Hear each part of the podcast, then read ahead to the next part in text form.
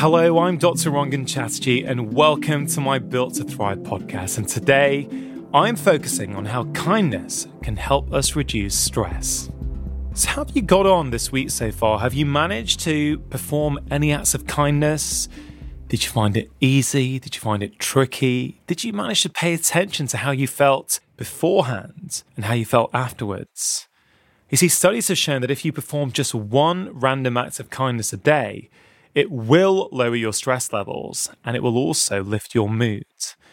Now, as you may have heard me say on previous weeks of this Built to Thrive podcast, stress, unfortunately, plays a huge role in our daily lives and can have devastating implications on our health when it's not managed. Stress is something that's very real, and I think the reason we often don't think about it is because we can't always see it.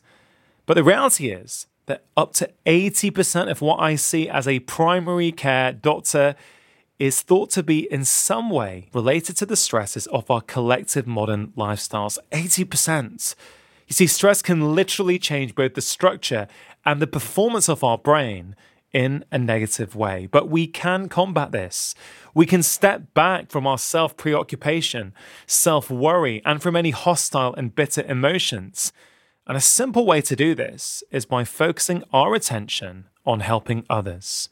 No experience is as valuable as feeling helpful and useful. Now, living and working with people who treat you at best with disregard or a lack of concern, and at worst with open hostility, is actually really bad for you. It literally can shorten your life. And on the other hand, receiving kindness from others and providing kindness to others are the antithesis of this toxic stress situation. Even seemingly trivial interactions like a shopkeeper smiling and genuinely asking how you are can really improve your health and well being. Being the giver and the receiver of kindness, even contemplating how you can be kind to others, has been shown to lower our blood pressure. It really does have tangible therapeutic benefits. Now, in medicine, the technology may be getting better to diagnose and treat patients, but you can never replicate the kindness of a supportive caregiver. The connection between mental health and physical health is really, really important.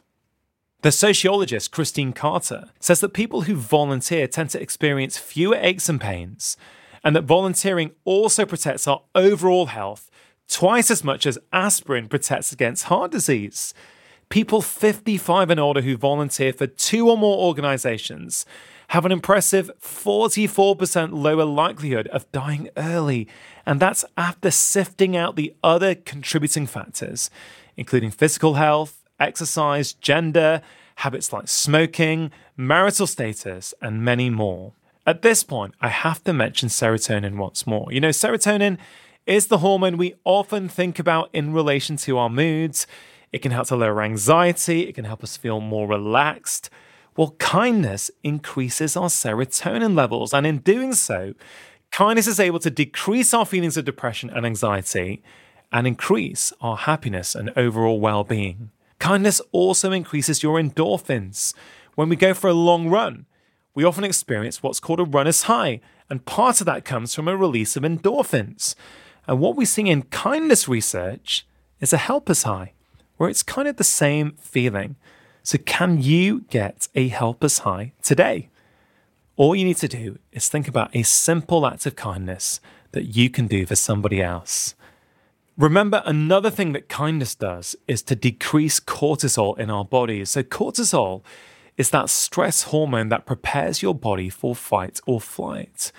And in stressful situations, that can be really helpful. But what's happening for many of us our bodies are in a constant state of fight or flight because of the state of our daily lives.